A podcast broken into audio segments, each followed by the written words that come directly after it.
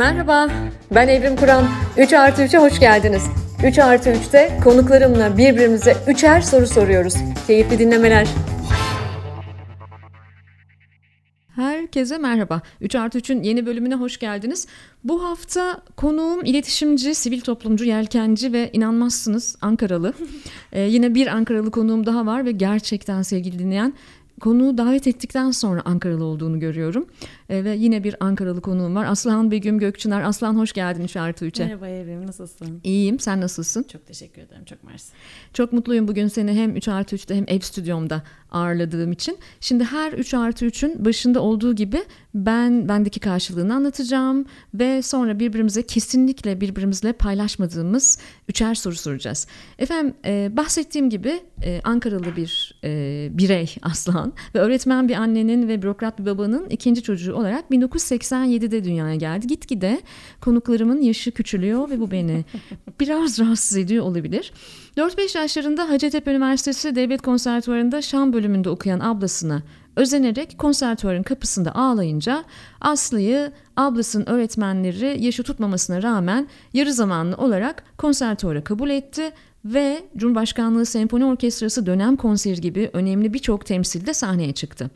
Daha sonra TRT Ankara Radyosu çok sesli çocuk korosuna seçildi. Ah o bizim Ankara'mızın geçmişin TRT'si yani onunla ilgili ayrı bir bölüm yapmak istiyorum. Buradan ayrılırken ailesinin yönlendirmesiyle 16 yıllık dans macerasına başlayarak 7 kıtada temsiller yaptı. Gazi Üniversitesi'nde biyoloji eğitimi aldı ve üniversitenin son dönemine doğru Anadolu Ateşi'ne davet edildi ve İstanbul'a geldi. Aynı dönemde bir kurumun kurumsal iletişim departmanında işe başladı. Bu dönemde bir şey oldu. Önemli bir şey miydi bilmiyorum. Konuşacağız işte bugün bunu. Bu dönemde saçlarını, kaşlarını ve kirpiklerini kaybetmeye başladı. Evet belki son dönemlerde biraz daha fazla bu sözcüğü duyuyorsunuzdur ama duymayanlar için duyuralım. Alopesi hastası olduğunu öğrendi. Galatasaray Üniversitesi'nde pazarlama iletişimi üzerine e, pazarlama iletişim yönetimi üzerine yüksek lisansını tamamladı Aslı ve e, kurumsal bir insan olarak hayatına devam etti bir beyaz yakalı olarak. İç iletişim ve kurumsal iletişim yöneticisi kimliğinin yanı sıra Olduğun Gibisin adlı farkındalık hareketinin kurucularından biri oldu.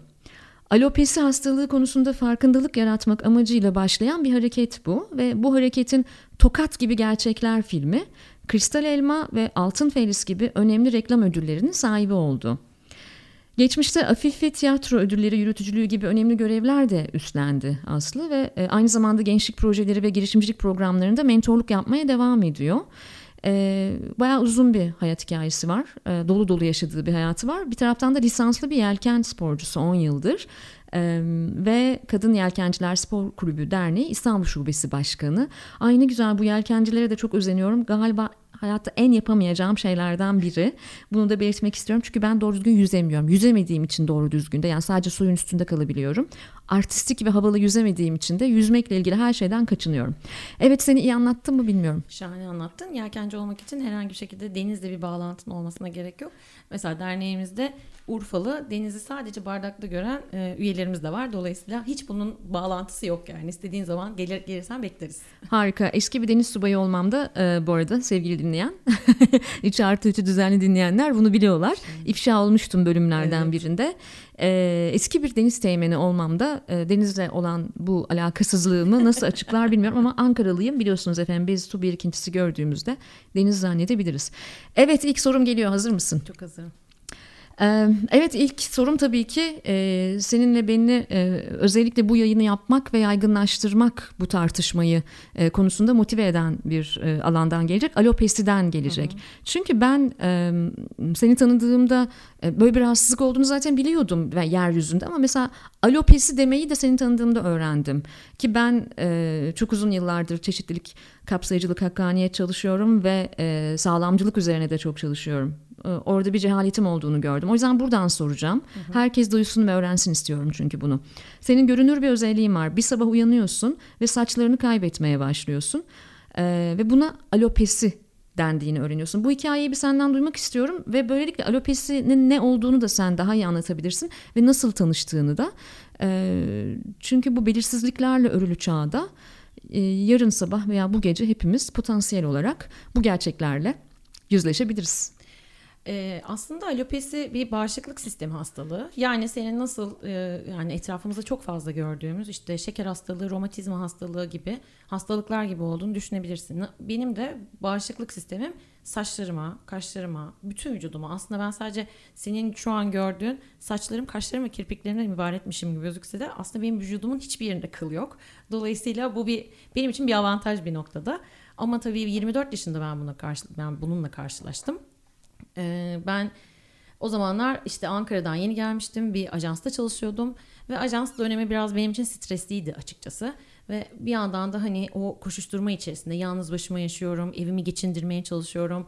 Bir yandan da gurur yapıyorum Ankara'ya asla dönmeyeceğim diye. Dolayısıyla da ya asla dönmeyeceğimden kastım bu. A, yapamadı dönmedi o hissiyatı olmasın diye de çok sıkı sıkı hakikaten burada tutunmaya çalışıyorum. Ee, ben bir sabah uyandım. Ee, saçlarımın bir bölümü yataktaydı aslında. Yatağın üstündeydi yani ve önce tabii ki bunu hiç anlayamadım. Ee, aynaya gidip baktım. Göremiyordum çünkü aslında çok ensi tarafımda böyle koca bir bölüm yoktu. Ama ya o zamanki herhalde bu şey ani şokla al- alakalı herhalde. Bu olayı tümüyle yok saydım. Tam böyle bir kriz dönemi gibi. E, ofise gittim. Ajanstaki arkadaşlarıma gösterdim. Ajanstaki arkadaşlarda da böyle bir derin bir sessizlik olmuştu. Dediler yani dedim ki kesin bir şey var. Çünkü bu kadar sessizlik normalde hani şöyle dersin ya yok yok bunda şey yok ya falan filan gibi bir şey bekliyorum ben en azından insanlardan. O sessizlikten birisi şey dedi. Benim tanıdığım bir doktor var dedi ve ben o an aslında konunun ne kadar kötü olduğunu anlamıştım. Ya o zaman için kötü diyebilirim.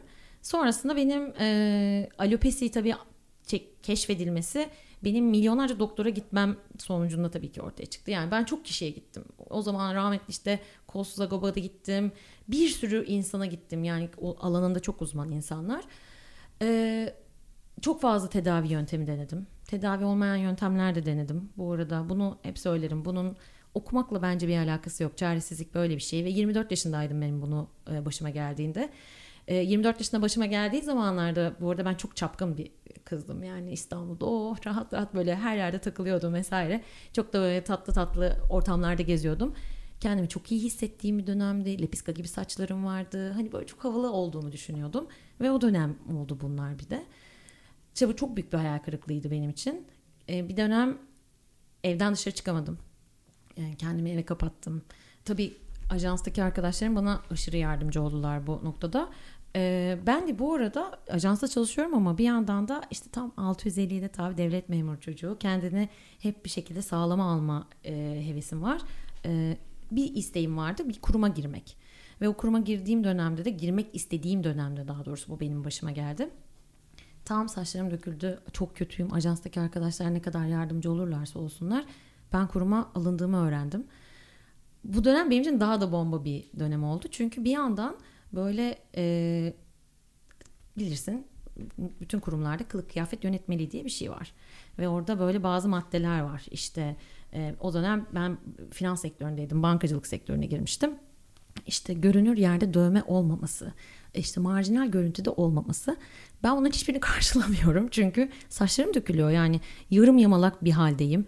İşte iş görüşmesine girerken boşlukları kapatmak için karbon sürerek girmiştim ki anlamasınlar diye. Ne kadar safmışım diyorum bazen. Onların hepsini kapatmaya çalışıyorum falan. Ee, bir yandan işime böyle sıkı sıkı tutunmaya çalışıyorum. Beni kovmasınlar. Çünkü yani hiçbir şekilde onların şey, olmam gereken prototipe uymuyorum. Bir yandan da sürekli kendimle yüzleşiyorum. İşte eve kendimi kapattım. Benim evim o kadar korkunç şeylere böyle yani maruz kaldı ki ben yalnız yaşadığım için bir de işte sabah sabahlara kadar ağlıyorum. Nasıl bu hale geldim? Ben kendimi nasıl bu hale getirdim? Çünkü o dönem alopesinin e, strese de bağlı olduğunu söyleyen birçok doktor oldu bana. Diyorum ki ben ne yaşadım da bana bu kadar bu travma ile ne nasıl bir travma yaşattım kendime de bunlar oldu diye düşünüyorum bir yandan da. Ama bunu bir travma değil aslında bir bağışıklık sistemi olduğunu ben çok sonraları öğrendim. Birazcık da araştırdıktan sonra da öğrendim. Ee, kuruma girdim. Peruk takıyorum her gün. Evrim çok komikti. Her sabah böyle formamı giyer gibi peruğumu takıyorum. Ofise gidiyorum. Ee, Ağustos sıcağı. Tam böyle işte Temmuz'da girmiştim Ağustos. O zaman yeni bir işte bir önceki işimden kalan maaşımla daha doğrusu ayrıldığım maaşımla gidip bir kendime gerçek saçtan bir peruk aldım. Peruğumu takıyorum. akşam çıkıyorum artık dayanamayacağım yani. Hani çünkü ben ben değilim yani çok biliyorum. Böyle Levent metrosunda alakasız yerlere giriyorum. Oralarda böyle kenarlarda köşelerde peruğumu çıkarıp eve öyle gidiyordum falan. Dolayısıyla bu benim için çok zorlu bir süreçti. Ee, ama bununla başa çıkabilmek yani bunu kabul ed- ettiğim derim. Benim için hep bu bir o başlangıç noktası kabul ettiğim andır. O bahsettiğim çok fazla tedavi yöntemi denediğim hatta tedavi olmayan yöntemlerde denediğim e, bir tanesinin örneğini de vermiştim daha önce de. E, böyle saçlarımı üzerine böyle tuz ruhu gibi bir solüsyon sürüyorlardı.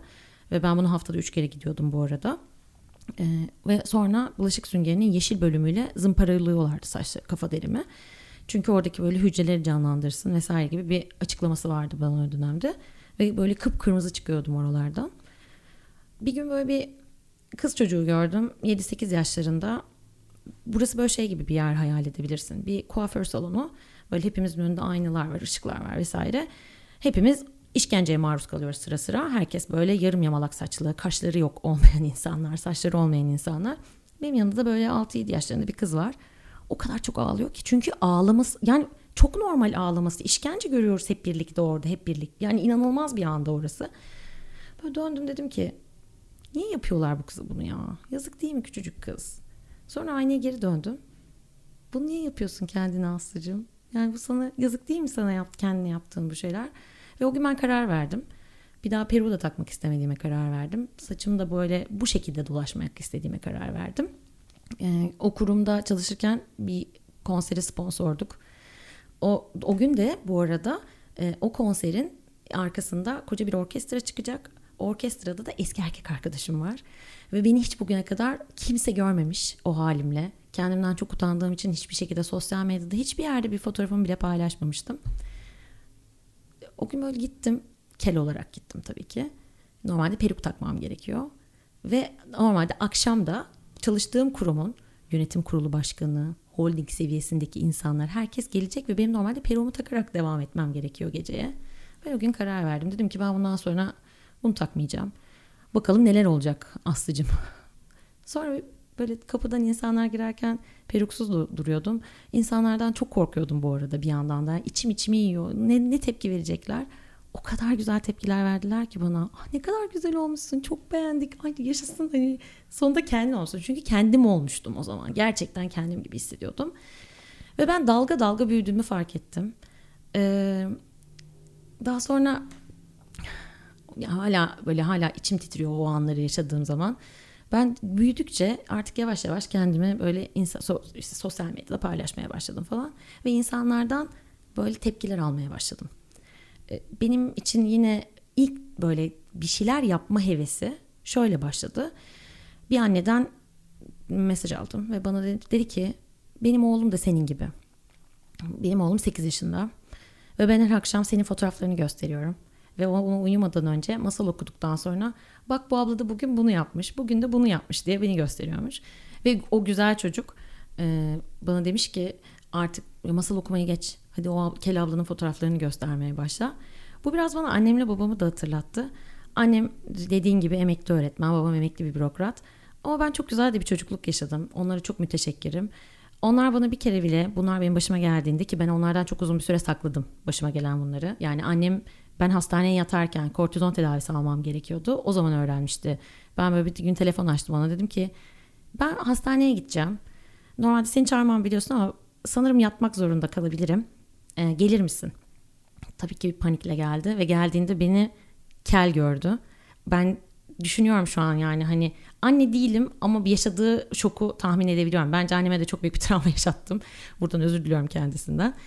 Ve e, o bana de, o bana bir kere bile annem de babam da bana olsun demediler. Ben hayatımda ilk defa olsun kelimesinin ne kadar kötü bir kelime olduğunu o zaman anladım. Çünkü bana onlar hiç demediler. Onlar hep çok güzel oldun. Daha da güzel olacak her şey dediler. Ve bu beni daha da büyüttü. O yüzden kendimi çok iyi hissediyorum şu an. Harika, harika diyorum. Çünkü e, olsun ne olacak? Sen de böyle bir insansın. Olsun. E, bu da senin kaderinmiş. Olsun. Bunu da böyle kabul et. E, ifadelerinin ne kadar e, ayrıştırıcı, ayrımcı diyeyim, ayrımcı olduğunu bu vesileyle hatırlatalım biz evet, Kesinlikle öyle. Ve e, şimdi ilk soru sırası sende. Şimdi benimkinden geldik. Bir de ben sana sorayım. Ben seni mesela gördüğüm zaman sana bunu da söylemiştim. Bana göre böyle çok güçlü görünüyorsun. Ali ile şeyinde de biliyorum. 3 artı 3'ünde de Ali sana güçlüsün demişti. Benim için de hep böyle görüntün hep bir demir lady'dir. Böyle bir yere girdiğinde evrim kuran olduğun böyle anlaşılır. Peki bu demir lady'yi güçsüz düşüren an oldu mu bugüne kadar? Ne seni daha doğrusu güçsüz düşürür? Belki zayıf karnın. Bunu sormak istedim. Hmm. Çok e, dertli olduğum bir yerden girdin. E, zaman zaman bu konuyla ilgili yazıyorum, çiziyorum, konuşuyorum da falan. Ya öyle bir pelerinim yok benim. E, hiçbirimizin yok. O yüzden bu güçlü kadın e, arketipi, bu sembol beni çok rahatsız ediyor. E, ve bunu ben yaratmadım da ayrıca. Yani e, bence ben çok olduğum gibi biriyim. Ama e, dün yine bir e, çok sevdiğim bir arkadaşım, e, iş dünyasından bir arkadaşım dedi ki yani o dışarıdaki o kalın kabuğunun içinde o kadar yumuşak, o kadar duygusal, o kadar hassas biri var ki aslında böyleyim. Yani e, bunu benimle 15-20 dakikalık bir sohbetten sonra herkes anlayabilir diye düşünüyorum. Ama belki de beden dilim, tarzım, ifadem falan belki yani yüz hatlarım falan belki öyle gösteriyor olabilir ama ben kesinlikle e, güçlü bir kadın e, güçlü bir kadın ara ara olmak zorunda kalmış olabilirim ama mesela bir demir lady değilim yani öyle biri değilim. Gerçekten mi? Çok Gerçekten öyle biri değilim. Çok kırılganım hatta. Hatta e, zaman zaman da gücümü varsa bir gücüm onu kırılganlığımdan aldığımı da düşünüyorum. E, benim için hayattaki en önemli değer özgürlük. Dolayısıyla zaten demir lady olsaydım Özgürlük benim temel değerim olamazdı. Çünkü kendi içerisinde hapsolmuş biri olurdum o zaman.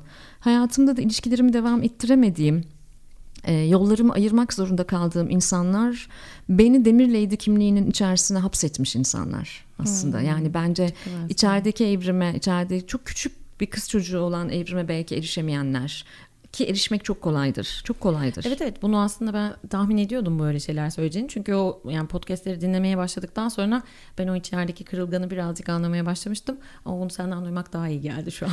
Evet yani tabii şöyle bir durum var. İş dünyasında belki e, yer almamdan dolayı e, iş dünyasının zorlu şartlarında, belirsizliklerinde hatta oldukça maskülen bir iş dünyasında ben data ile çalışıyorum. Data maskülen bir şey. Doğru söylüyorsun. Çok araştırmacı kadın görmezsin. Evet. Yani söz sahibi olanlar genelde erkeklerdir. Yani pek çok teknik konuda olduğu gibi. O yüzden bize bol miktarda mansplaining de yapılır. Şimdi ben e, bunca yıldır iş dünyasının içerisinde e, üstelik tek başına ayakta kalmaya çalışan bir kadın olarak e, kabuğumu kalınlaştırmış olabilirim. Ama e, ben de e, oldukça kırılgan, e, dişil enerjisi de oldukça güçlü olan herhangi bir kadının, bütün kadınlar gibi kadınlardan biriyim ben de o kadınlardan biriyim. bir şekilde galiba değerlerimle örtüşmeyen, değerlerimle rezone olmayan bir deneyim yaşadığım zaman kırılganlığım daha hızlı ortaya çıkıyor. Hı hı. Yani ben çok kolay ağlayabilirim, üzülebilirim. yazılarımda, kitaplarımda, araştırma kitaplarımda bile aslında o kırılganlık satır aralarında hissedilir. Ee, özgürlük temel değerimle örtüşmeyen bir ortamla karşı karşıya kaldığımda çok inciniyorum mesela, çok kırılıyorum. Hmm, hepimizin birbirimizin özgürlüklerine sahip çıkmamız gerektiğini düşünüyorum çünkü. Ee, bir başka yani yaşamda üç tane çok önemli değerim var. Bir başkası hakkaniyet. Ee, zaten çalışma alanlarımdan biri bu. Dolayısıyla adaletin e, terazisi bozulduğu zaman bu beni mesela çok sarsıyor. Bir diğeri sahicilik e, uyduruk, yapmacık, e, miş gibi yapanları gördüğüm zaman, hele de görüp de ses çıkaramadığım zaman içerideki bütün ayarlarım bozuluyor. Mesela şu anda biz bizim bu yayını çektiğimiz gün e, 5 Aralık 5 Aralık e, kadınlarla tamam. ilgili bir gün Aynen. değil mi? Aynen. E, dünyada kadın haklarıyla ilgili bir mücadele günü. Mesela ben bugün e, sabah sosyal medyada kadın haklarının zerre e, umurunda olmadığı bazı erkek bireylerin hashtag e, 5 Aralık Dünya Kadın Hakları Günü e, kutlu olsun kadınlarımızın yanındayız falan gibi şeylerini gördüm. Mesela benim ayarım kaçtı bugün bunları gördüm. Ayarım kaçıyor. Hiç sahici değil bu arada. Yani bu sahici olmayan anladım. şeyleri gördüğümde mesela daha da kırılgan bir hale geliyorum. E, o zaman beni pek e, e, bazen anlamayabiliyor insanlar yani ama sana ne yani bütün dünyayı sen mi kurtaracaksın falan gibi. Bunlar mesela benim dengemi çok çabuk bozabiliyor. O yüzden ben Burada ben, o kırılgan şeye biriyim. Katılmıyorum yani bence bu dünya üzerinde daha bunu konuşmamız gereken çok konu olduğunu düşünüyorum. Yani bu e, bu senin aman sen mi kurtaracaksın o kısmı var ya. Evet ben ben bir taş atacağım bu suya. Bakalım benim dalgam nereye vuracak. Yani ben buna çok inanıyorum. Dolayısıyla hiç öyle ben mi kurtaracağım? Evet ben kurtaracağım diye söylüyorum. Hiç hiç ben bunların hiçbirine geri çekilmiyorum yani. ya dolayısıyla insanın e, yaptığı iş, e, ürettiği ürünler e, sahici olmalı ve hakkaniyetli de olmalı davranış biçimi de. Ben de yaşam izin verdiği ölçüde, gücüm yettiği ölçüde e, söylediklerim ve yaptıklarımın birbiriyle örtüşmesi için çok mücadele ediyorum ve böyle bir coğrafyada bu kolay bir şey değil ve bu seni daha da kırılgan bir hale de getirebiliyor. Doğrusu. Ben e, bazen yayınlarda da söylüyorum mesela romantik biri değilim. Ee, ama ben çok duygusal biriyim. Çok derin duygusal biriyim. O yüzden her şey beni kırabilir. Yani, yani kanadı kırık bir kuş beni e, perişan edebilir. E, destek görmemiş bir yaşlı, e, sevilmemiş bir çocuk. Yani bütün bunlar beni gerçekten tavrumar edebilir. Dünyanın dengesiyle ilgili her şeyi sorgulamama sebep olabilir. E, kendi içerisinde çok sorgulamaları olan biriyim yani aslında. Dolayısıyla e, bence ben gerçekten Demir Lady olsaydım mesela Öyle biri olmazdım. Hatta biliyor musun e, belki daha kolay bir hayatımda olurdu. Belki gerçekten öyle biri olsaydım.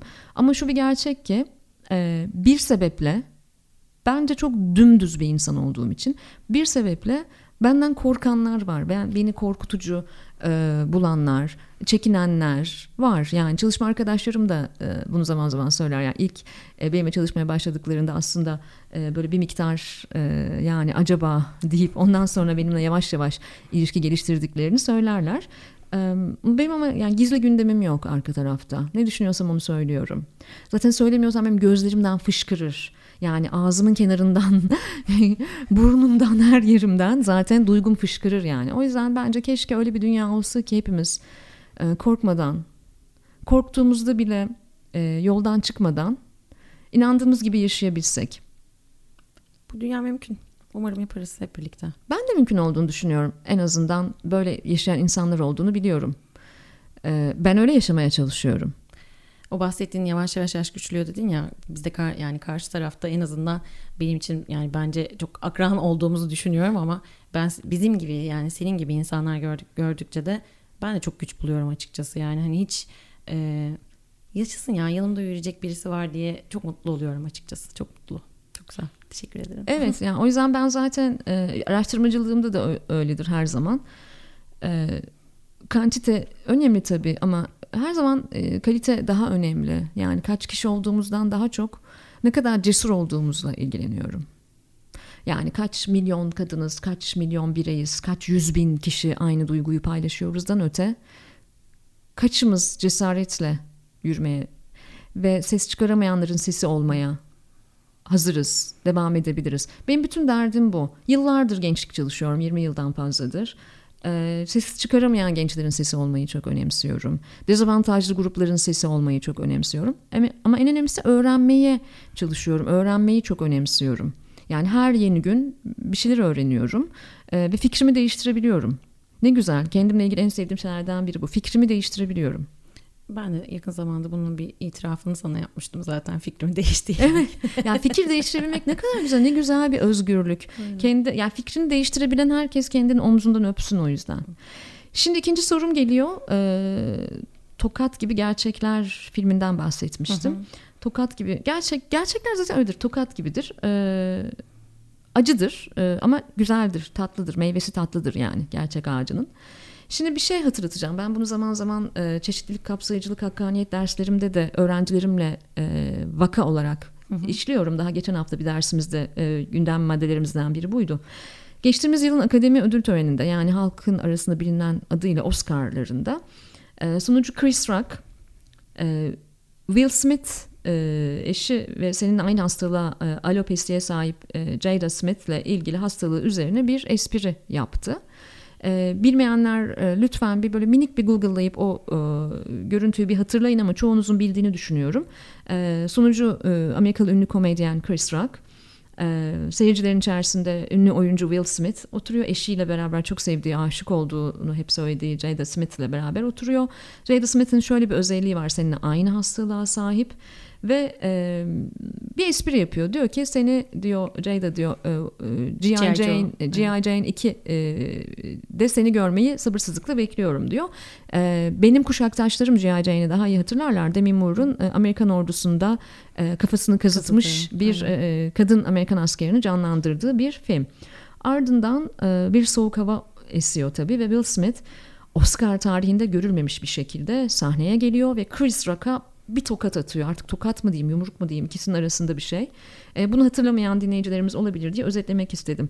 E, bunu izlediğinde bu olağanüstü durum karşısında ilk hissettiği neydi? Çünkü bunu e, izlediğimde ben bunu çok insanla tartıştım. Derslerimizde konuşuyoruz. Ekip arkadaşlarımla, ders asistanımla e, ve oğlumla. Oğlumla da bunu çok tartıştık ve hemfikir olamadık hatta. E, çünkü e, çok farklı görüşler oldu. Mesela şiddeti meşrulaştıran birçok tepki de verildi. Ama sence yapılması gereken neydi? Yani sen Jada Smith'in veya Will Smith'in yerinde olsan ne yapardın? Senin de başına gelebilir bu her an. Belki gelmiştir bilmiyorum. Çok geldi. Ben o, o neler yaşadım bunlarla ilgili anlatacak çok hikayem var da yani ben bana metroda yer veriyorlar ve ben oturuyorum mesela hani bunlarla ilgili hiç bir şey hissetmiyorum ama bu kabul ettikten sonra benim başıma geldikten sonra söyleyeyim yani ben ilk başta bu benim saçlarım döküldüğünde e, ben daha önce e, bir teknede kavga ettim birisiyle yani bana niye bakıyorsun ne vapurda neden bana bakıyorsunuz ben normalim falan diye insanlarla kavga etmişliğim var. Ama işte o kabul etme süreciyle alakalı. Bence Ceyda'da da böyle bir şey olduğunu düşünüyorum. Zaten Ceyda'nın başına bu yanlış bilmiyorsam çok yeni gelmişti. Bir, bir senesi bir senelik hikayesi vardı. Ee, o espriye ben şu an olsa güler geçerdim. Çok net söylüyorum. Ama o, o zamanki halini de çok iyi an, anlıyorum. Bence evet gülmemeyebilir. Zaten Will Smith başta bir gülüyor. Ve daha sonrasında Jada'nın çok bozulduğunu anlayınca aslında o tepkiyi veriyor. Çünkü bu çok ağır bir travma aslına bakarsanız bir kadın için. Ee, ben o gün gerçekten beynimden vurulmuşa döndüm. Çünkü bu bahsettiğim o işte röportaj veriyorum, bununla ilgili bir şeyler anlatmaya çalışıyorum, gidiyorum oralarda konuşuyorum, buralarda konuşuyorum falan. Ben bu hastalığı biraz tanıtmaya çalışıyorum kendi çapımda. Ama bir dünya bu hastalığı koca bir şiddetle öğrendi. Dolayısıyla bilmiyorum siz Ali'ye nasıl ters düştünüz onu çok bilmiyorum ama bana göre karşılığı şiddet değildi kesinlikle. Ve ben Böyle gece... burada ters düştük. Tam Ali hala aynı şey bunu dinliyorsan evladım hala aynı şekilde mi düşünüyorsun bilmiyorum ama e, ben bu konuyla ilgili çünkü sosyal medyada da yazdım. E, şiddetin hiçbir şekilde e, haklı bir gerekçesi olamayacağını falan. E, Ali de kolay kolay benim paylaşımlarıma reaksiyon vermez yani hemen bana mesaj attı. O kadar yanılıyorsun ki dedi. Çünkü o sırada Jada Smith senin de az önce anlattığın gibi Will Smith Jada Smith'in ifadesini görüyor. ne kadar üzüldüğünü anlıyor ve e, bir erkek olarak e, hayat arkadaşının duygusunu paylaşıyor ve böyle öfkeli bir tepki veriyor ve bu çok duygusal bir tepki bunu anlamıyor musun falan dedi Ali de. e, hala bu tartışmalar devam ediyor. Ben de 6 ayda bir, 3 ayda bir, 2 ayda bir falan bu konuyla ilgili fikrimi değiştiriyorum. Bizde şöyle oldu. Ben o gün çok üzüldüm ve e, hemen eşime gidip şey dedim bir işte Instagram'a şöyle senle beraber yanak yana bir fotoğrafımı koyacağım ve böyle yazı yazacağım. Sevgi bu değildir falan diye. O da bana şey dedi ya çok haklı bir yerden. Benim eşim bir reklam filmi yönetmeni. Dolayısıyla onun bakış açısı birazcık daha ters köşe. Bana dedi ki ben seni çok iyi anlıyorum. Ee, neler hissettiğini, bugüne kadar yaşadığın her şeyin aslında bir öfke sonucu bir şiddetle e, vuku bulması ve onu herkesin böyle biliyor olması da hani oradaki duygunu da çok iyi anlayabiliyorum. Ama gel istersen bunu bir filmini çekelim ve sen o duygunu orada anlat ben yani tabii ki reklamcı olmadığım için bu ilk başta nasıl yapılacağını hiçbir şekilde bilmiyordum. Sonra biz o akşam işte çok uzun zamandır gittiğimiz bir yere gittik ve işte Cihangir birkaç arkadaşını daha çağırdı. Ve bir de o dönem Ela Başak Atakan benim çok sevdiğim bir arkadaşımdır. Onun kızı da benim gibi. Onun da adı Ada. O da benim gibi alopesi hastası. Biz Ela ile de arada bir konuşuyorduk. Biz bununla ilgili bir şeyler yapalım ya. Kesin bir şeyler yapmamız gerekiyor bunu. Daha fazla insana anlatalım diye.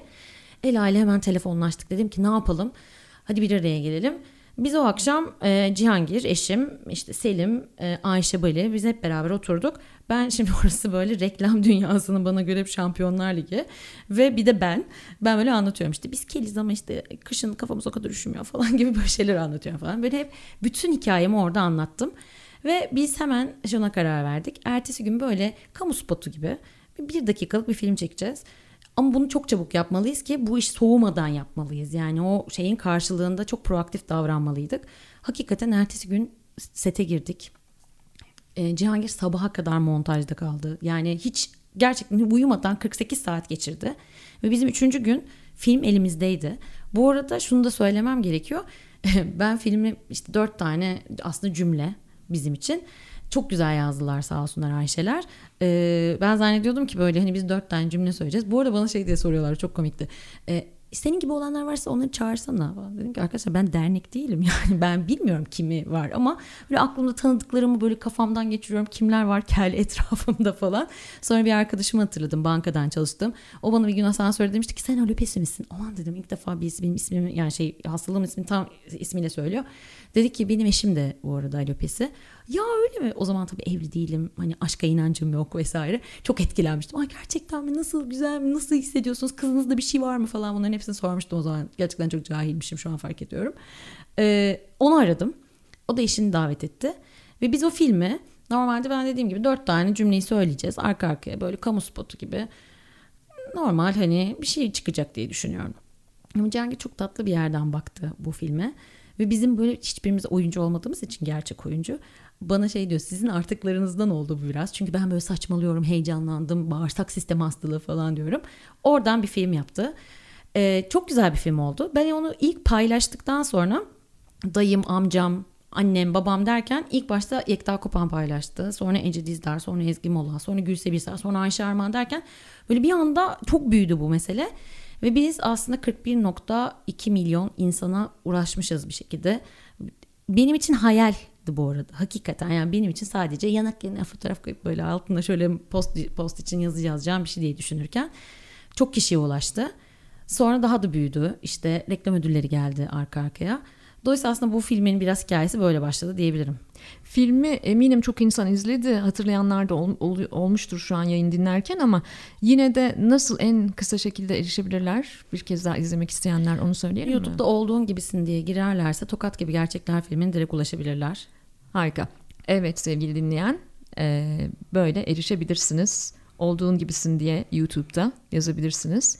Tokat gibi gerçekler filmini bir kez daha izleyenler bir kez daha izlesin. İzlemeyenler ilk kez izlesin. İzlemeyen izleyenler izlemeyenlere göndersin, izletsin.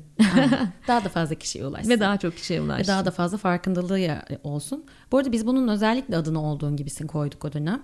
Çünkü e, benim bir derdim vardı. Ben sadece alopesi hastasıydım ve insanlar işte beni gördüğünde sokaklarda böyle gözlerini dikip bakanlar hani ısrar bak hala bakıyorlar. Kanser mi zannediyorlar seni? Tabii ki. Yani, yani dert bu mu? Bu mu dert? E, yani çok büyük bir kitle beni kanser sanıyor. Yani o yüzden metroda yer verdiklerinde yani yer veriyorlar ya da işte mutlaka ay buyurun geçin siz falan gibi ya da bana beni yolda durdurup şifa diliyorum. Mutlu mutlu ol iyi ol falan gibi. Yani bu arada yani bunu asla kötücül bir yerden düşünmüyorum. Tam tersi. Onlar çok içselleştiriyorlar. Ama işte bu farklılık ya burası. Bu toplumda kendini öteki hissediyorsun o zaman. Bu çok garip bir hissiyat. Orada zaten bir pornografi yok mu?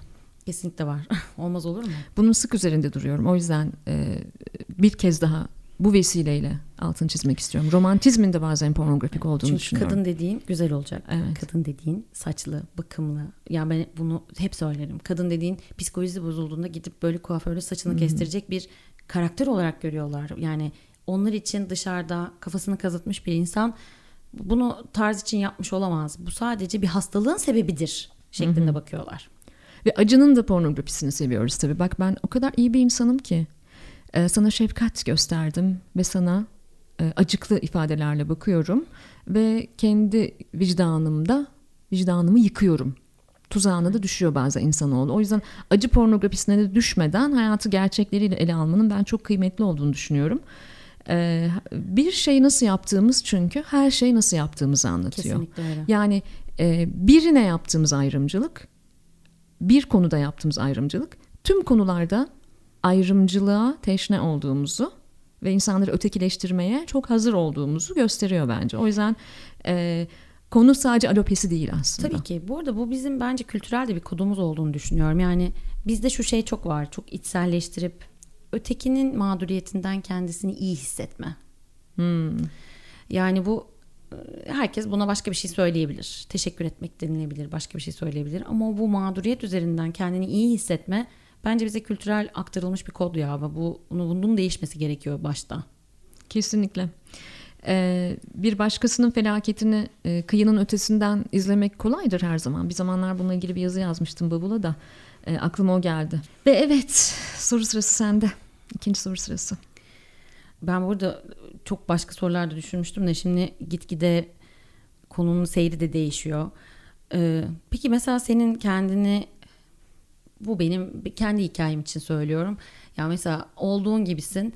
iyi ki yaptım deyip hani gurur duyduğum ama hani yapmasaydım gerçekten herhalde bir yandan da tabii ki bu çok tesadüfiydi bir yerden çıkmış. Yani benim Cihangir'le tanışmam ve onun aslında bir fikriyle Hı-hı. oluşmuş bir şeydi ama kendin için iyi ki yaptığım dediğin, gurur duyduğun bir bir anı, olay ne var acaba senin tarafında da onu öğrenmek istedim şimdi. Vay.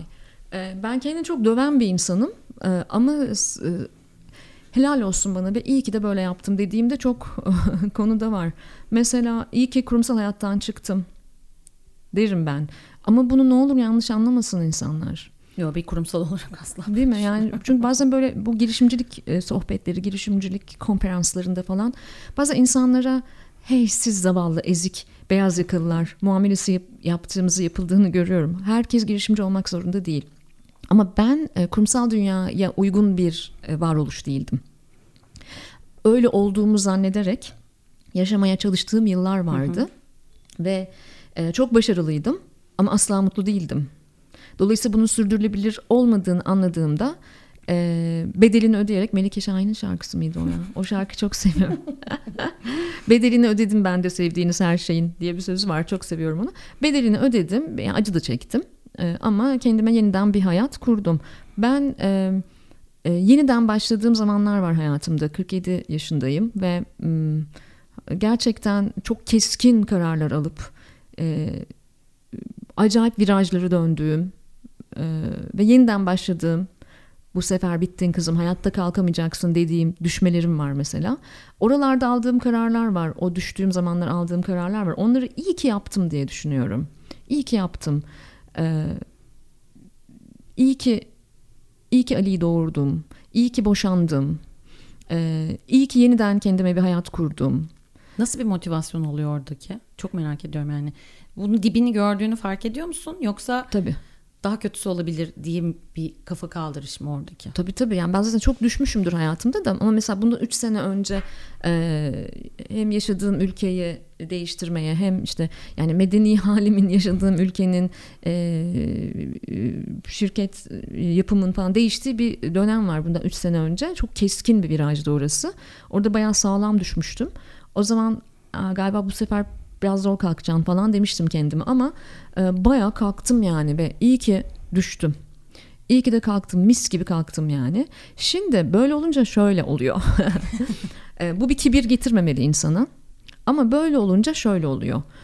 E, gerçekten seni öldürmeyen deneyim seni güçlendiriyor. Seni öldürmeyen deneyim güçlendiriyor. Bu önemli ve e, hayatla e, alışverişinde çok daha net oluyorsun. Daha sadeleşiyorsun. Bu önemli. Daha sadeleşiyorsun. Ee, ne beklediğini, ne istediğini ve karşı tarafa ne verebileceğini de daha iyi biliyorsun.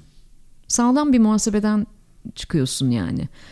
Ve şimdi 47 yaşıma kadar ben bunları yaşadım. Bunlar benim başıma geldi. Ee, bir insanın yaşayabileceği pek çok talihsizliği yaşadım. E tamam bu, bu kadar. Şimdi ben oldum demiyorum. Bundan sonra da yaşamaya devam edeceğim. Şimdi yılın son günlerindeyiz. 2023'ü şöyle bir değerlendirdiğimde e, çok muhasebe yaparım böyle yılın son zamanları birçoğunuz gibi. E, kendime hep şunu soruyorum. Bu sene seni en çok ne mutlu etti? Bu sene en çok seni ne tatmin etti? Bir de bu birkaç gündür şeyin etrafına dönüyorum. Bu sene en çok ne kalbini acıttı? Benim kalbim de fiziksel acır ha. Böyle jilet atmışın gibi, kağıt kesiği gibi. Kalbimde hissederim onu yani. Ne burcusun sen? Ya? Yengeç. bu kadar kalpten ben balığım da yani bunları ben hissederim normalde. Evet. Biz e, su hayvanları da bunları hissediyoruz. Ee, mesela bunları e, bunu düşündüğümde ben hala aa diyorum bak bu sene şöyle bir şey yaşadım o benim kalbimi çok acıttı. Sonra öbür evrim karşıma geçiyor diyor ki e sen bu konuda bir ders almıştın gene aynı hata yapmışsın falan. Ha diyorum evet bak gene aynı tuzaklara düşebiliyoruz demek ki. Ee, iyi ki yap, yapmışım ve iyi ki öğrenmişim ve iyi ki düşmüşüm ve iyi ki aldatılmışım ve iyi ki terk edilmişim ve e, iyi ki yalnız bırakılmışım dediğim zamanlar da var benim. Sonra e, öbür taraftan bakılırsa iyi ki terk etmişim, iyi ki bırakmışım, iyi ki o işten çıkmışım. E, iyi ki bu kentten ayrılmışım, iyi ki şu ülkeyi terk etmişim dediğim zamanlar da var. İyi kilerim var yani. Ama hayatta yaptığım hiçbir şeyden pişman değilim, biri değilim ben. Çok pişmanlıklarım da var. Şahane bir bakış açısı. Ee, benim de mesela iyi ki, iyi kilerimden bir tanesi iyi ki saçlarım dökülmüş diyorum. Bunu bana 10 yıl önce birisi sorsaydı o kadar zorlanırdım ki hatta böyle şey derdim eski hatırlıyorum. Keşke öbürü, öbürü olsaydım da bu olmasaydı bunun bir tedavisi olsaydı dediğim yer şu an bana o kadar çok şey kattı ki o kadar insan tanıttı ki e, şu an iyi kim benim mesela saçlarım dökülmesi. Bu mesela basit bir motivasyon ifadesi değil. Yani ben sen bunu söylerken kalpten hissediyorum bunu. Yani bir kişisel gelişim seansı falan da yapmıyoruz Kesinlikle sevgili değil. dinleyen. Gerçekleri söylemek dostluktandır derim hep. O yüzden bu dostane bir sohbet. Gerçekleri konuşuyoruz. Ve e, şuna çok inanıyorum. E, kırık dökük araçla yaptığın şeyler hayatta çok değerli. Evet. Yani kısıtlı kaynakla ve kırık dökük araçla e, yaptığın yaratımlar çok değerli. Paha biçilemez. Ve e, hayatını çok da anlamlı kılıyor. Bu böyle e, teselli ikramiyesi tadında söylediğim bir şey değil. Mutlaka e, bir öğrenme var çünkü onun içinde. O yüzden e, oğlumla ilişkimde de, e, ekip arkadaşlarımla, şirketimde de, yakın dostlarımda da nasıl beceremedik, nasıl batırdık değil ne öğrendik demeyi hep tercih ederim. Bu deneyimden ne öğrendik? Böyle bir şey yaşadık ve buradaki öğrenme ne? Ne öğrendik? Dersi aldık mı? Çünkü biliyorsun hayat böyle dersi almadığında dersi vermeye devam ediyor. Ben çok iyi bir öğrenci olmayabiliyorum bazen dersi almadığımda olabiliyor. Ve ben geldik. Ben de öyleyim galiba ya. Yani ders almadığım zamanlarım çok var. Ee, ama evet arada böyle şey dediğim de var. Aa büyüyorum buna artık böyle bakıyorum. ya um, sana 8 tane falan soru hazırlamışım bu arada. Şu an wow. notlarıma bakınca onu görüyorum. Genelde çok alternatifli sorular hazırlıyoruz. Bazen hiçbirini sormuyorum. Aklıma seni soruyorum falan. Aslında çok dersimize ben ve ekip arkadaşlarım yayına dersimize çalışarak giriyoruz ama e, ben her zaman insanın e, aklının ipiyle kalbinin kuyusuna inmesi gerektiğine inanıyorum. Böyle kalbimin kuyusundan soruyorum. Fakat şimdi e, hazırladığım sorulardan birine tamam. döneceğim. Son sorum bu. Şimdi ara ara bugün yayında çeşitlilik, hakkaniyet ve kapsayıcılık ifadelerini kullandık. Ee, ben bunu çok sık yayınlarda da söylüyorum, yazılarda da yazıyorum. Bu çok önemli bir konu. Türkiye'nin çok önemli bir meselesi. Gençlerin çok üzerinde durduğu, ilgilendiği de bir konu. Ee, ben bu konuda bir üniversitede ders veriyorum, ee, yazıyorum, çiziyorum, araştırıyorum. Ve e, mesleğimin önemli bir parçası bu. Meslek hayatımda şuna çok sık denk geldiğim oldu. Bugün mesela birçok kurum sen sana bunu e, sadece e, e, bu rahatsızlığı yaşayan biri olarak sormuyorum. Bir iletişimci olarak da soruyorum. Yani masanın çeşitli taraflarında e, olan kişi olarak soruyorum. E, bugün birçok kurum, birçok şirket e, sosyal sorumluluk yapıyor. Ben ona sosyal zorunluluk diyorum. Ve sadece bir duyarsızlık tepkisi veya suçlaması almamak için herhangi bir konuda ayrımcılığa uğrama potansiyeli olan gruplardan bireyleri çalıştırıyor. Bak onu da işe aldım, bunu da işe aldım falan diyor mesela.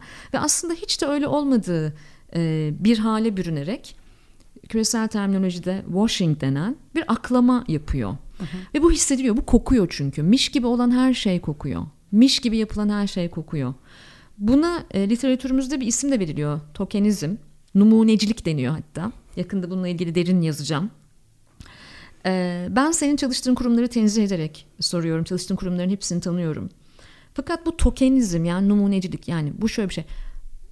Mesela ben e, benim yayınıma geldin ya sen. Ben mesela numune olsun bir tane de böyle yayınımda çeşitlik olsun. Ay, e, hikaye de iyi çok tutar falan diye bir alopesi hastası da e, yayınıma konuk edeyim falan diye almadım seni. Ama mesela Böyle bir anlayış olanlar da var. Kurumlarda da var, medyada da var. İşte konferans yapıyoruz, işte yarısı kadın olsun. Veya işte bizim şirkette de bütün dezavantajlı gruplar temsil ediliyor falan. Sanırım derdimi anlatabiliyorum. Bunu gerçekten bütün kapsayıcılığıyla yapan, kültürünün bir parçası olduğu için yapan, bir meselesi olan bireyler, liderler ve şirketler ve yayıncılar ve gazeteciler de var. Ama bunu e, numunecilik olarak yapanlar da var. Yani tokenizm Zaten bu o çok işte. belli oluyor aslında. Bunun, A- bunun ayrı. turnusol kağıdını soracağım sana. Nereden belli oluyor bu? Nereden, Nereden anlayacağız? belli oluyor biliyor musun? Ben şunun çok yani farkındayım. Zaten o kurumlar e, senin yaptığın diğer işler belki ona sen B planında diyebilirsin. O senin hayatının diğer bir köşesi de olabilir. Bununla ilgili senin bir şekilde önüne mani çıkartabiliyorlar. Bana biraz onlar çok gözüme çok çarpıyor. Özellikle etrafımda birçok ar- arkadaşım bunu görüyorum. Ama bunu içten yaşayan yani o tokenizmi yapmayanlar e, senin o yaptığın her şeyde sana aslında itici rüzgar oluyorlar. Yani senin o tek tek başına yani ben yani yelkenci ve denizci olduğum için belki biraz metaforla anlatabilirim sana. Denizinde sana rüzgar oluyorlar onlar. Ve seni her türlü kabul etmenin ayrı bir aslında o ayrıcalığını da hissediyorsun. Bu şöyle bir yerden bakmak değil ama. Yani ben oraya girdiğimde ay bir de kel bir kızımız da olsun burada diye ben girmedim bunca şirkete. Bilmiyorum ya en azından bana bunu hiç hissettirmediler ve bu yüzden de kendime çok mutlu oluyorum o şirketlerde çalıştığım için. O insanlar benim yani benim beynimle, benim düşüncelerimle ya da ya- yaptığım iletişim tarzıyla beni işe, işe aldılar. O ilk Peru çıkardığım andan itibaren beni sahiplenmeleri de bunun bir parçasıydı bana göre. Ama o diğer bahsettiğin kurumlar ya da şirketler yani hani onları o kadar rahat görebiliyorum ki birçok insanın önüne bir duvar çekiyorlar. Onların o seslerini duymamalısını sağlıyorlar aslına bakarsan. Ve bunlardan zaten anlıyorsun ki o çıkmayan birçok insan sonra bir şekilde gidip mesela bir STK'da oluyor. STK'da onlar var ol- olduğunu görüyorsun. Burada STK'ları asla küçümsemiyorum. Tam tersi onları çok önemsiyorum. Onlar sayesinde bence bugün birçok şeyin biz farkındayız. Ama var edemiyorlar o insanları içlerinde. Ee, çok mutsuz bireyler haline getiriyorlar. Bilmiyorum yani benim en azından gördüğüm ve yapabildiğim yani en azından fark ettiğim şey e, bana hep bugüne kadar rüzgar oldular. Güzel denizlerde yüzmemi, güzel denizlere yelken açmamı sağladılar. Çok şanslısın. Ee, güzel kurumlarda da çalıştın. İsimlerini telaffuz etmiyorum şu anda. Zannetmeyin ki sponsor alıyorum yani yoksa isimlerini telaffuz edersem ama onlar kendilerini biliyor diyelim. Ee, güzel kurumlarda çalıştın. Çünkü bak burada şunun e, çok ince bir şey var. Onu cımbızla çekmek istiyorum. Ee, bu yayınları bu yüzden yapıyorum zaten. Tam da bu sebeple pozitif ayrımcılık ifadesini tartışmaya açıyorum hep. Tam da bu sebeple bir feminist olarak feminist örgütlerden bazen ayrıştığım yerde burası oluyor, eleştirildiğim yerde burası oluyor. Kel olduğun için e, numunelik seni alsınlar ve e, seni terfi ettirsinler ve seni e, visible, görünür yapsınlar e, meselesi var. Bir de yetkinliklerinle Evet. Tamam bütün varoluşunla ve yetkinliklerinle sen buralara geliyorsun, bu işleri yapıyorsun, bu kurumlarda başarılı oluyorsun. Ben bir kadın olarak da hissiyatım bu. Yani e, bir kadın girişimci olarak, bir kadın lider olarak, bir e, bağımsız yönetim kurulu üyesi kadın olarak e, falan falan bir kadın podcaster olarak, bir kadın araştırmacı olarak hep önüne bak kadın koyuyorlar. Kadın, kadın, kadın, kadın tamam mı? Ama ben e, erkek de olsaydım veya ne bileyim işte ben e, LGBT plus da olsaydım veya e, her ne olursam olayım ben yetkinliklerimle değerlendirmek istiyorum. Yetkinliklerimle bugünkü edinimlerimin tamamını elde ettim. Yetkinliklerimle. Çok önemli. Bir yandan da şey de düşünüyorum. Ben birçok yerde konuşma yaptığımda e, yani sağ olsun hani ben hala aynı yerdeyim. Benim kurumların hiçbiri bana tutup da ya bizim de ismimizi zikret demediler. Çünkü onlar benim zaten bu halimden dolayı benimle çalışıyorlar. Yani bu halimden kastım şu. Benim be- ben olduğum için varım onların yanında ve onlar bununla gurur duyuyorlar ama hiçbir zaman da ya bir de bizim ismimizi de geçir ya da atıyorum şunu da şunu da söylesem ya da bizim bir tane bir şeyimizden de bahsetsem mi hiç bugüne kadar demediler. Ee, o yüzden de bence o farkındalık, o turnusol burada da belli oluyor. Onu düşünüyorum şu an. değil sen sen söyleyince iyice bende oturuyor Evet. bunların nasıl farklılık yaratıyorlar. Kesinlikle bundan farklılık yaratıyorlar. Yoksa bundan nemalanabilirlerdi. Bunların hiçbiri bugüne kadar olmadı benim için en azından. E, görüyoruz bunu da iletişim dünyasında Evet. değil mi? Bir sürü örneklerini görüyoruz. O kadar çok e, böyle bir aklama örneği görüyoruz ki bu tokenizm, tokenizm diye de Türkçesini söyleyebiliriz. O kadar çok görüyoruz ki e, bir yandan da tabii bunların hepsi bizim derslerimize her hafta vaka oluyor sevgili markalar. Buradan da size e, sevgilerimi, öpücüklerimi göndermek isterim. Ve e, son soru sırası sende. Ee, ben de sana çok soru hazırlamıştım ama çok tabii tam bir 657 tabi devlet memuru çocuğu olarak çok çalıştığım için derslerime. Senin podcastlerini dinledikten sonra sufizm nereden geliyor Evrim? Ay zor soru. Ee, bu benim için çok zor soru. Bir kere her soruya cevap veriyoruz biliyorsun. ee, bu anlaşmamız böyle konuklarla gelmeden evvel. Fakat bu çok imtina ettiğim bir şey. Çünkü bunun acayip öğrencisi ve çırağı bile değilim. Yani yolun çok başındayım. Ee, Tabii benim için bunlar bu senin verdiğin örnekler, çıkarımların, onun üzerinden böyle kullandığın metaforların bundan dolayı çok merak ettim. Evet. Sanırım bugüne kadar da kimse sormadı bunu sana. E, galiba sormadılar evet ama e, e, evet e, sufizmle e, sufizme bir ilgim var. Çok e, öğrencisiyim diyelim. E, derin okumalar yaptığım, derin çalışmalar yaptığım bir bir alan. Ben e, genel olarak e, teolojiyle zaten ilgiliyim yani din bilimi, din bilimiyle, e, ahlak temasıyla zaten çok ilgiliyim ve varoluşsal olarak da e, bu yaşıma gelene kadar yaptığım çalışmalar, okumalar e, beni hep şuraya getirdi. Evrenin mükemmel bir matematiği var ve e, Yaradan'ın bir yansıması olmalıyız hepimiz. İnsanın da mükemmel bir matematiği var. Ee, ve bunu bunu daha derin görmek istedim. Kendimle ilişkimde de daha samimi olmak istedim. Ve e, kendi yolumu çiziyorum diyelim. Yani e, bir hoca, bir ekip, bir grupla çalışmıyorum. Tek başıma çalışıyorum, tek başıma okuyorum. E, akıl aldığım e, bu alanda çok e, benden e, fersah fersah önde çalışmalar ve okumalar yapan insanlar var. Zaman zaman akıllar da alıyorum böyle. Çok farklı okumalar yapıyorum. Ama e, evet ben tasavvufla ilgiliyim. E, Sufizmle ilgiliyim. Ama Sufizmin yansıması olan dünyadaki bütün akımlarla ilgiliyim. Yani transandentalizmle ilgiliyim. Bunun edebiyattaki yansımalarıyla ilgiliyim. Bunun günlük hayattaki yansımalarıyla ilgiliyim. Evet buraya çok yakınım. Yani ben özetle insanın, e, evrenin, kainatın, gördüğümüz her şeyin Yaradan'ın mükemmel bir yansıması olduğuna inanıyorum. Ve e, bunun hakkını vermemeyi e, çok büyük bir e, kayıp addediyorum bu yaşantıda. Şahane. Bunun hakkını vererek yaşamamız gerektiğine inanıyorum. Teşekkür ederim bu kadar açık olduğun için. Yani bu belki imtina ettiğim bir konuydu ama çok tatlı açıkladın. Çünkü hassas bir konu. Ee, e, bu yol, bu, bu yolculuk, bu yolculukta e, yaşam boyu öğrenci de olmak lazım tabii. Ama ben e, hak, adalet, hak savunuculuğu mevzularında da çok derin düşünüyor ve çalışıyorum ya. Hak savunuculuğu insanı çok öfkelendirebilir aslında hak savunuculuğu insanın bir an bir noktada çok ümidini de kırabilir. O yüzden e, transandantal bir e, sisteme incelemek, inanmak e, insanı yolda ve hatta tutabilir. Şahane. O yüzden inanç sistemi kuvvetli biriyim ben. Muazzam.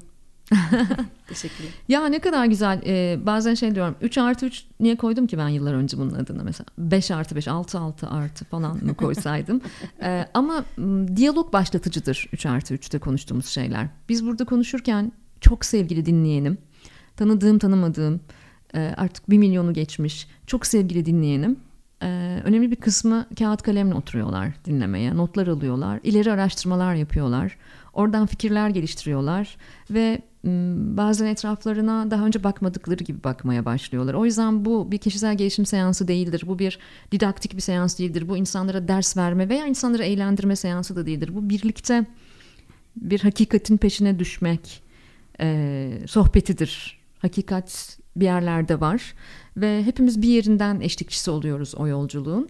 E, benim için 3 artı 3'e gelen bütün konuklarım o hakikati arayış yolculuğunda bana eşlikçi olan insanlar. Hepsinden bir şeyler öğreniyorum. Bugün senden de bir sürü şey öğrendim. Güzel. İyi ki varsın. Çok teşekkür ediyorum. İyi ki geldin stüdyoma, hayatıma ve 3 artı 3'e. Çok teşekkür ederim. E, şunu söylemek isterim. Bu benim genelde kapanış cümlemdir. Hep böyle bunu söylemek isterim ki özellikle... E, evet bu toplumda gerçekten öteki hissetmek zor bir şey. Ama lütfen bu din, senin dinleyenlerin, bizi dinleyenler ee, bir gün yolda böyle farklı göründüğü için birisine kendilerini bakarlarken ya da bununla ilgili bir düşündükleri bir anı kendilerinde o an fark ederlerse lütfen kendilerine sorsunlar. Bu bir insan hikayesi. Çok uzak bir hikaye de değil. Belki bir felaket haberi de değil. O yüzden lütfen farklı gördüğün herkesin hatrının üzerimizde olduğunu unutmasınlar. Çok teşekkür ederim beni davet ettiğin için. Çok sağ ol.